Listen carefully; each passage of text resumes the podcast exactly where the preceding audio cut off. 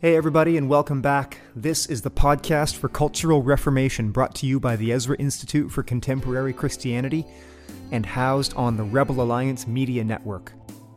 If you haven't had a chance yet, uh, check out the Ezra Institute. Check out the Rebel Alliance. Uh, these are some. These are two great, um, great resources. Do yourselves, do your families a favor. Check out the the podcasts, the articles, videos, blogs, debates, loads of resources to help you understand and engage with the culture from a biblical perspective. So that's the Rebel Alliance Media Network and the Ezra Institute.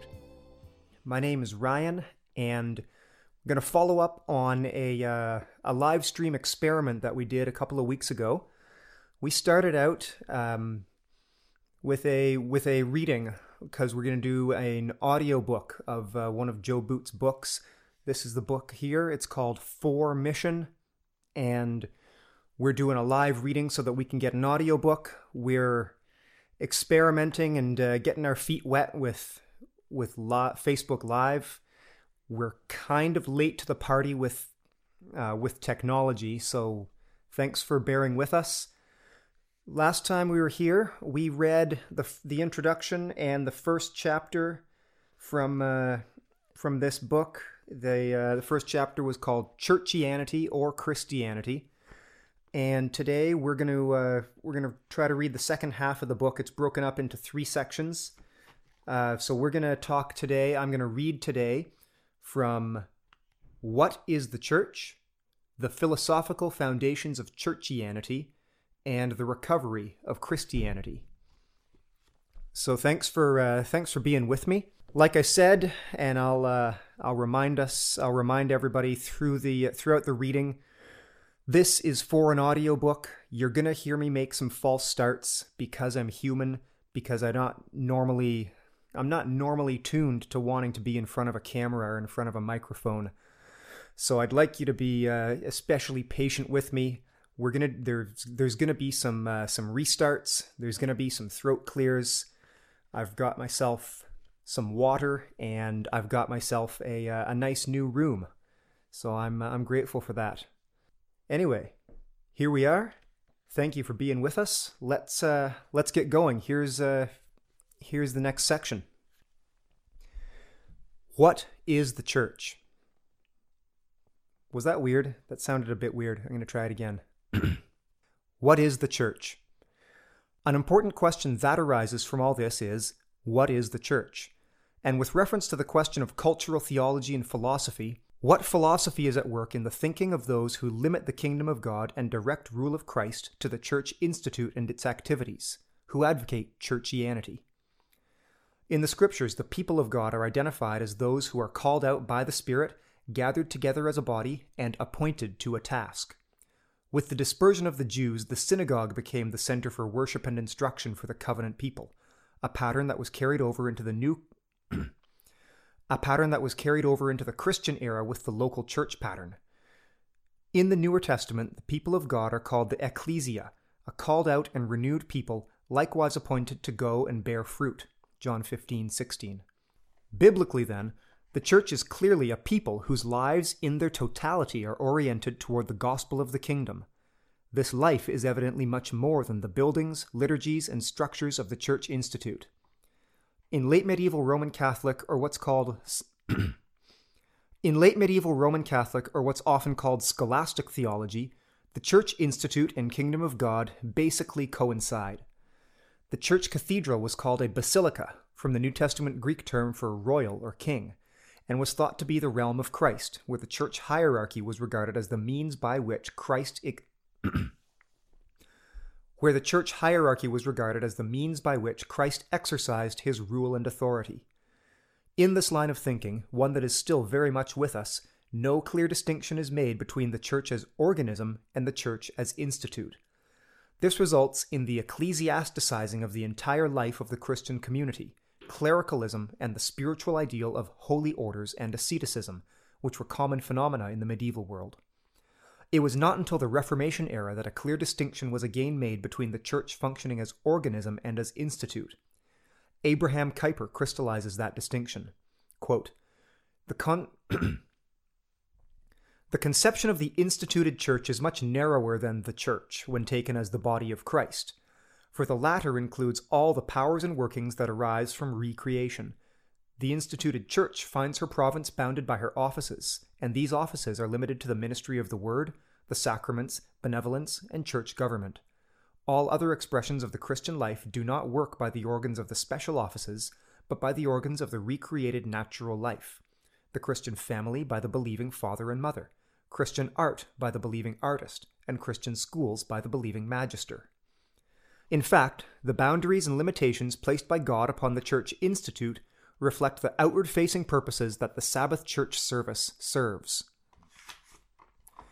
Because Christ Jesus, in his resurrection life and power, is the head of a new race and the founder of recreation, or renewal of creation, the day of rest, Resurrection Sunday, opens up the new week so that Sabbath teaching and worship is directed toward the kingdom work of the six days ahead.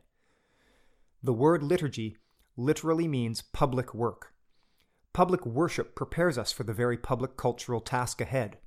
The worshiping community on a Sunday is not directed only toward personal piety and getting the faithful to heaven. Rather, it is the place where God's people are prepared for the liturgy of life in all creation. Romans 12:1. as such, the Church Institute is established so that the church as organism can live out its kingdom life in the world. The Church Institute is service to this purpose.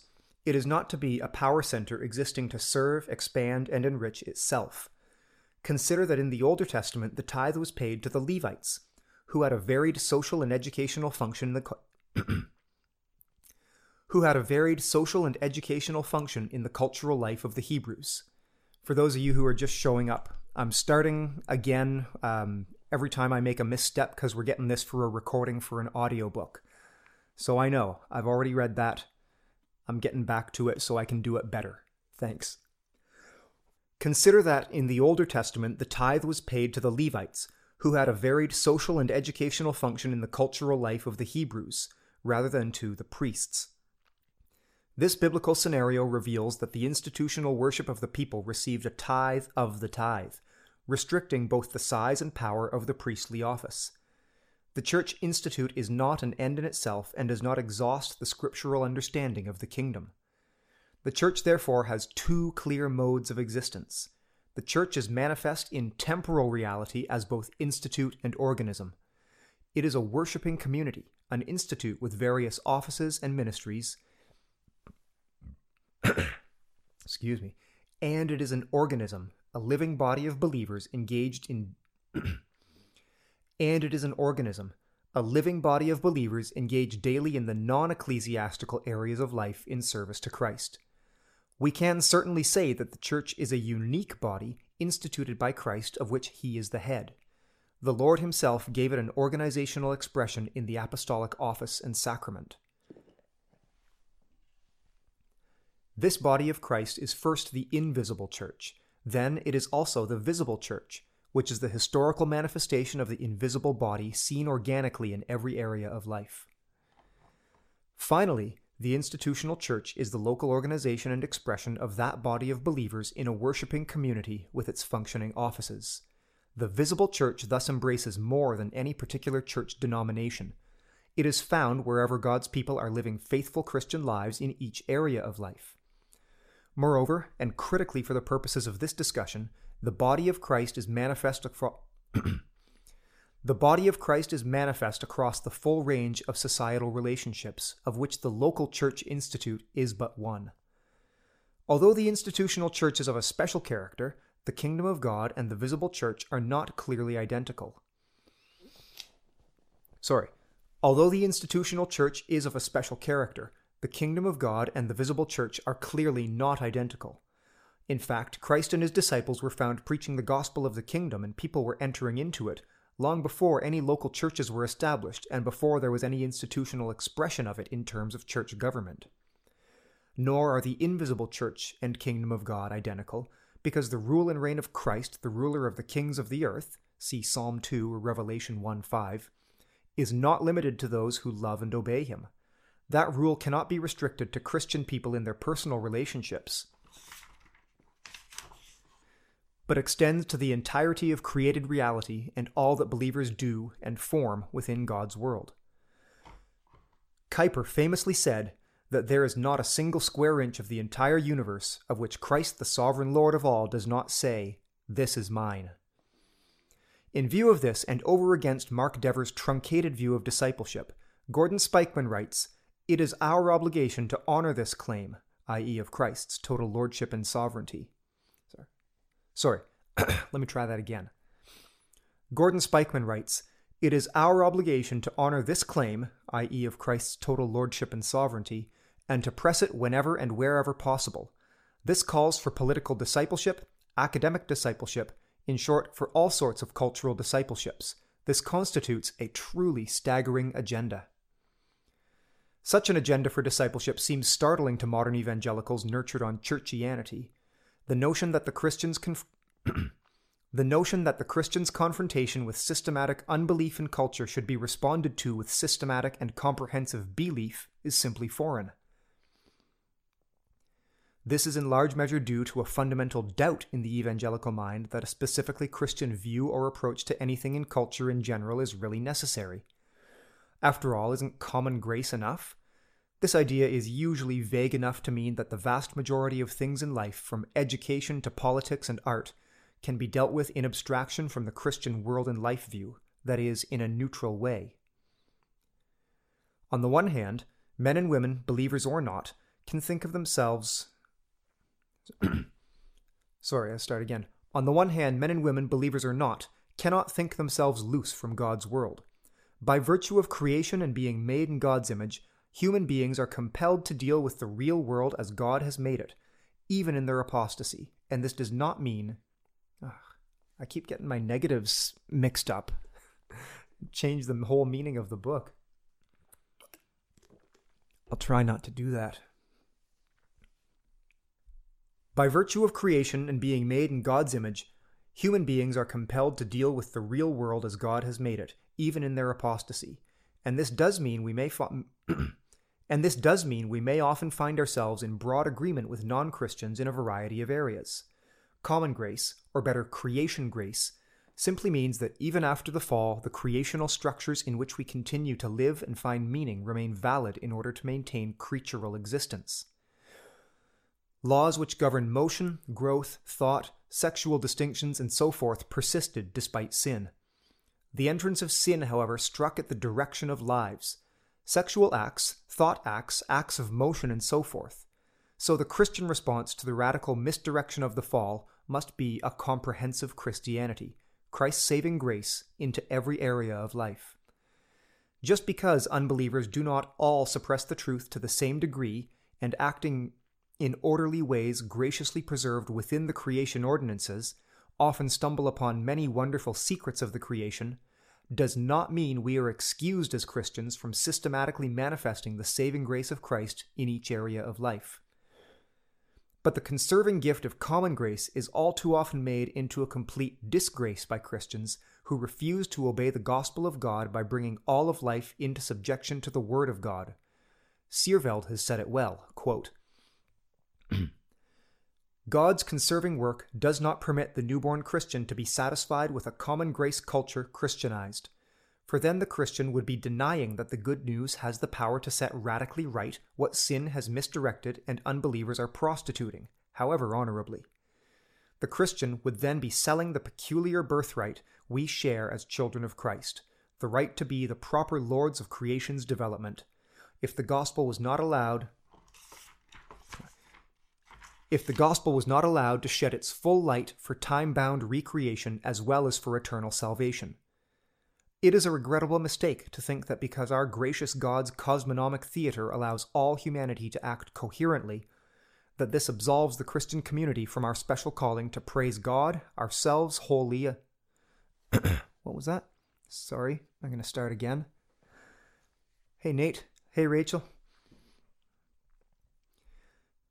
It is a regrettable mistake to think that because our gracious God's cosmonomic theater allows all humanity to act coherently, that this absolves the Christian community from our special calling to praise God ourselves, wholly, unreservedly, in the bonds bursting power of the Holy Spirit. What Seerveld is rightly resisting here is the what Seerveld is rightly resisting here is the synthesizing motive of churchianity, which wants to use robbery from anti-Christian culture as a synthetic solution to the Christian life, to regard the Church Institute as the only distinctly Christian sphere of life, and simply adopt the world's way of doing politics, medicine, law, art, education, and much else besides. in the name of common grace, with the saving grace of Christ perhaps sprinkled here and there as a condiment. This is indeed a disgrace. But it appears acceptable when we, but it appears acceptable when we do not recognize that all societal relationships are required to express in this temporal life the fullness of our religious principle of life. All the spheres in which we function must be permeated with the Christian life principle.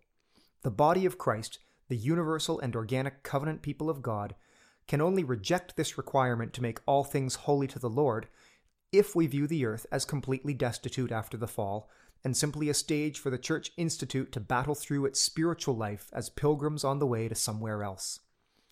But this is surely not the biblical picture. As Kuyper wrote, quote, The world after the fall is no lost planet, only destined now to afford the Church a place in which to continue her combats and humanity is no aimless mass of people which only serves the purpose of giving birth to the elect. On the contrary, the world now, as well as in the beginning, is the theatre for the mighty works of God, and humanity remains a creation of His hand, which, apart from salvation, completes under this present dispensation here on earth a mighty process, and in its historical development is to glorify the name of Almighty God.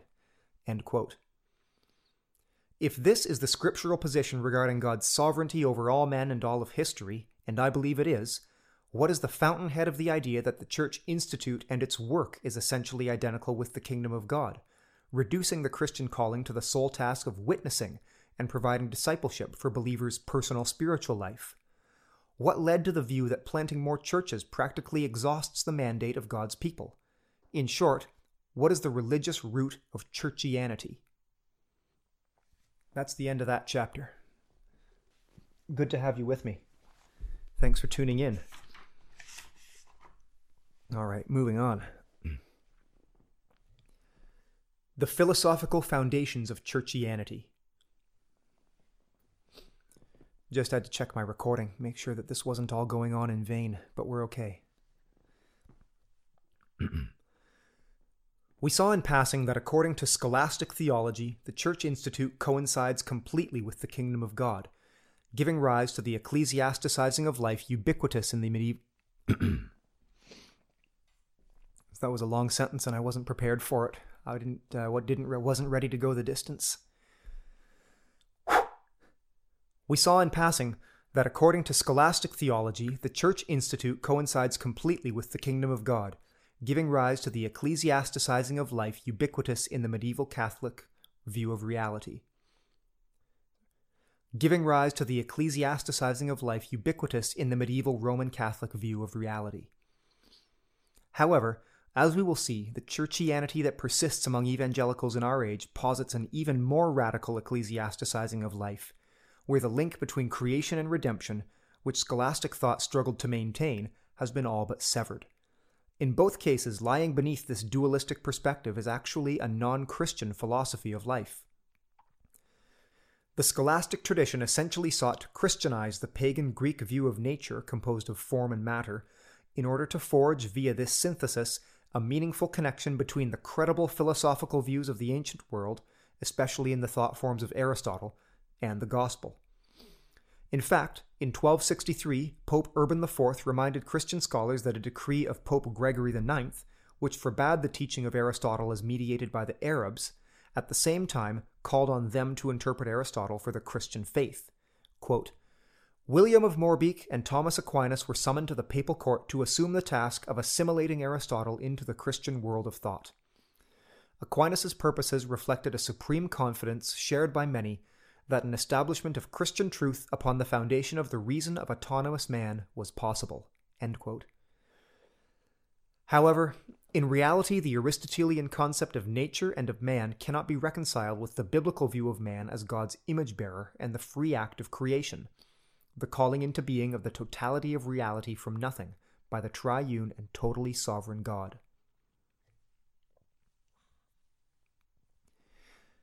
On the ancient Greek view, nature was the product of impersonal divine. Re- On the ancient Greek view, nature was the product of impersonal divine reason giving form to an uncreated matter.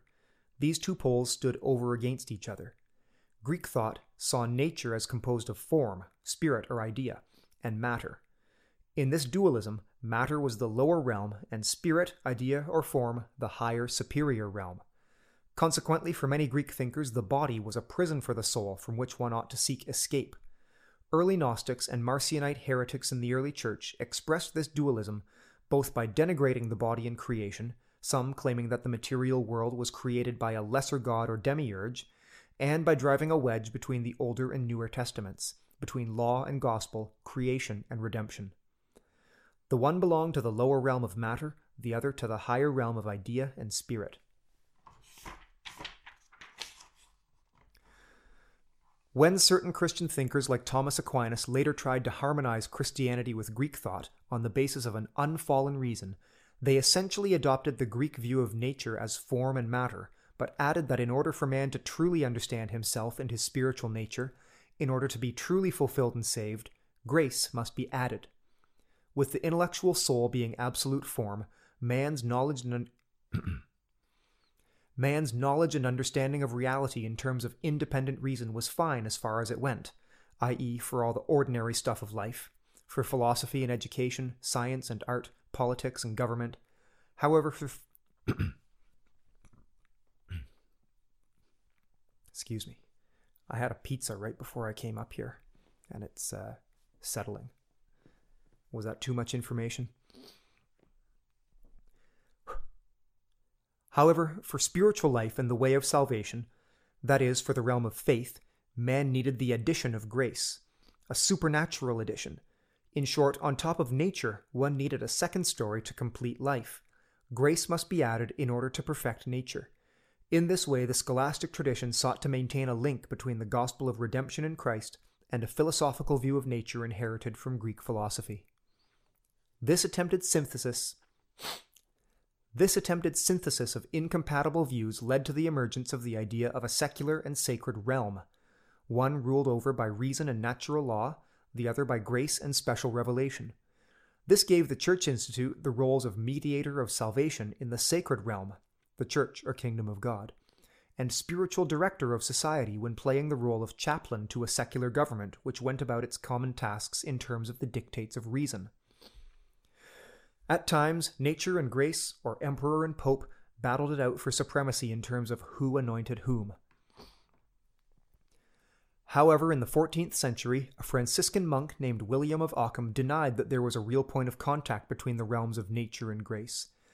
Aquinas had tried to tie the Greek concept of nature to the faith of the Church, but Ockham denied that these could be held together.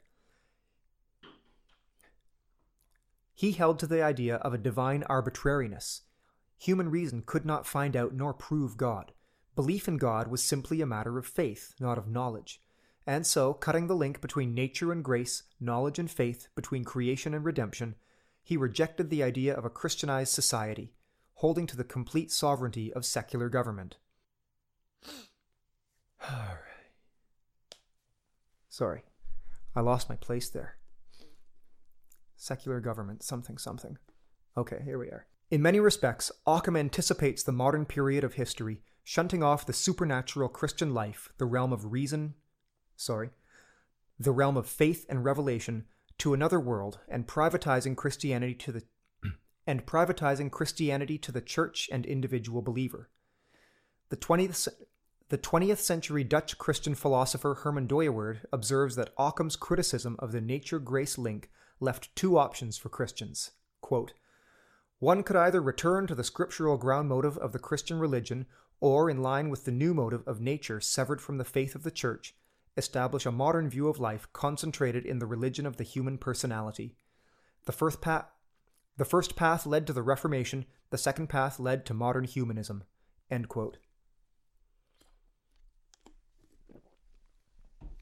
Oh, that's right, Michael. I was peeking who's watching. I can see it here.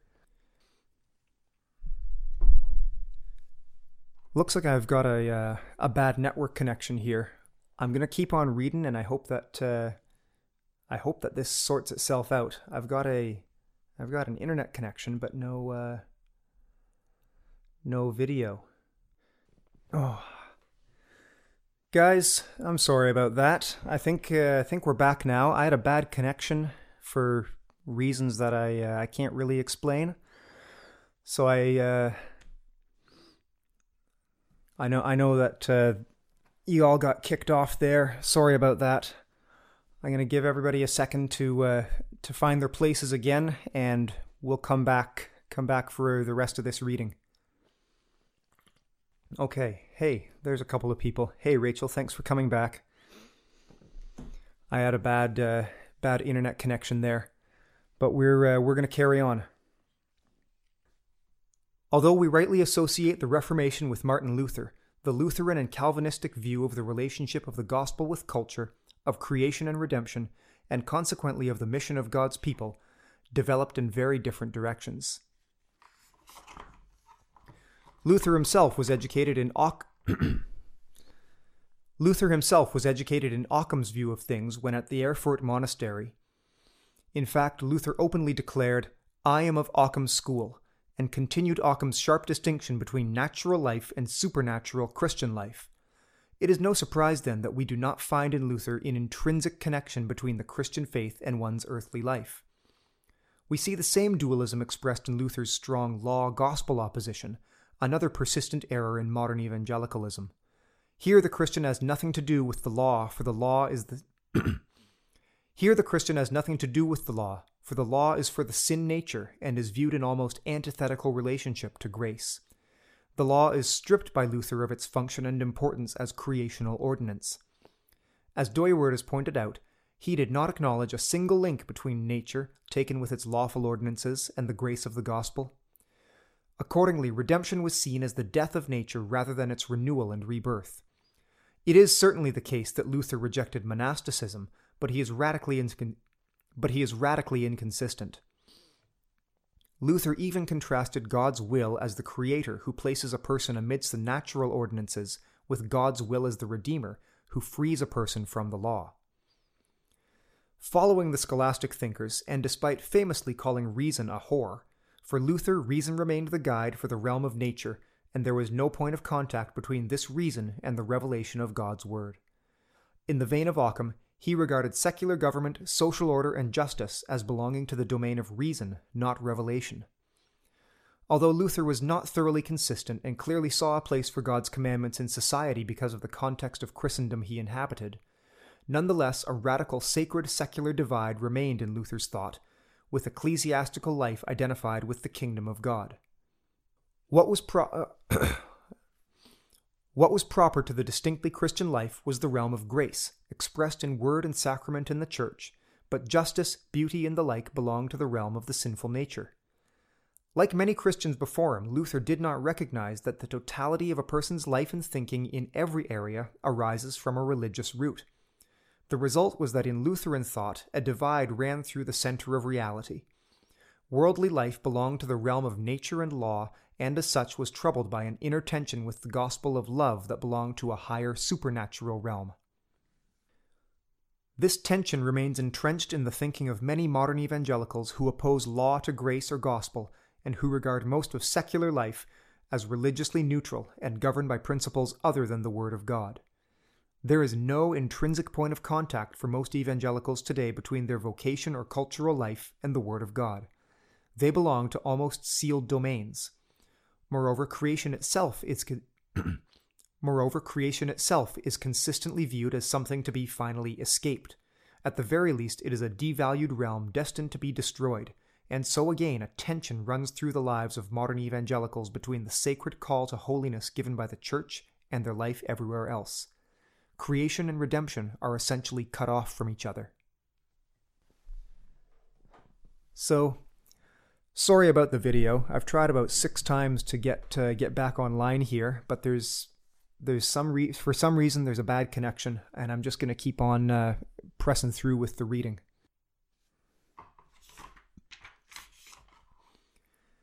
Many modern theologians, notably Karl Barth, went on to develop a perspective that openly opposed the scriptural idea that that openly that openly opposed the scriptural idea that there is no neutrality, that in fact a religious antithesis is found in all the aspects of life in the world. As a result, Barth and others in his stream of thought rejected the notion of Christian politics, scholarship, and education, ecclesiasticizing and privatizing the Christian life. Barth presses the logic of Greek dualism and argues that the Word of God is wholly other, with no point of contact between nature, creation, and grace. Life in the world is then viewed exclusively in terms of the fall. As the doctrine of creation recedes from view, knowledge of the ordinances of creation is lost, and creation and redemption are separated so as to divide God's will as creator and God's will as redeemer. Consequently, in place of God's law is established a vague and seemingly abstract command to love. All this is indicative of modern evangelicalism's denial that the totality of God's revelation is relevant to every area of life, and consequently that there is no such thing as a Christian view of education, law, art, politics, economics, scholarship, etc. Most of today's evangelicals have imprisoned the body of Christ, the organic church, and indeed the kingdom of God within the walls of the Church Institute, its offices and ministries. As a result, the gospel itself is redacted to one small element of its full and glorious scope. This intellectual lineage reveals that well intentioned pastors and leaders who strongly influence contemporary ele- who strongly influence contemporary evangelicalism, like Mark Dever, are still in the grip of Greek thought as it has come down to them via scholasticism, Lutheranism, Pietism, and Neo Orthodoxy. Retreatism, Pietism, and Churchianity. Piety is an important quality of the Christian life. It denotes reverence toward God and sincere devotion. But pietism is the tendency to restrict the meaning of the Christian life to personal devotional disciplines and inward spiritual growth. Pietism, which has so afflicted all stripes of modern evangelicalism, was a movement beginning in German Lutheranism with theological foundations in medieval thought that quickly spread to the English speaking world. The Pietists tended to see biblical orthodoxy as dead religion and boasted a more spiritual faith focused on the new birth and various devotional exercises. Emphasis was laid on emotion and feeling because doctrine were considered dry and intellectual. Because doctrine was considered dry and intellectual. There are significant evangelical church movements today that won't sing hymns for this very same reason. They are allegedly too intellectual and get in the way of emotional engagement with God. All dualism since Occam, and especially as expressed in Pietism, has had the cultural effect of weakening the church and strengthening the state. With its retreat inward, Pietism was completely unable to combat the forces of the Enlightenment, just as Lutheranism was found powerless with the rise of the Third Reich. The Enlightenment perspective saw the state, not the church, as the truly universal institution. The church was the area of private faith, whereas the state was the realm of reason. The state the state would therefore the state would therefore assert itself as the new arbiter of order. Given Pietism's primary concern for spiritual life, it did not contest this claim. The same is true of modern evangelical Pietism. It has allowed the state to move into and control most of life, and we have given up the majority of that ground uncontested.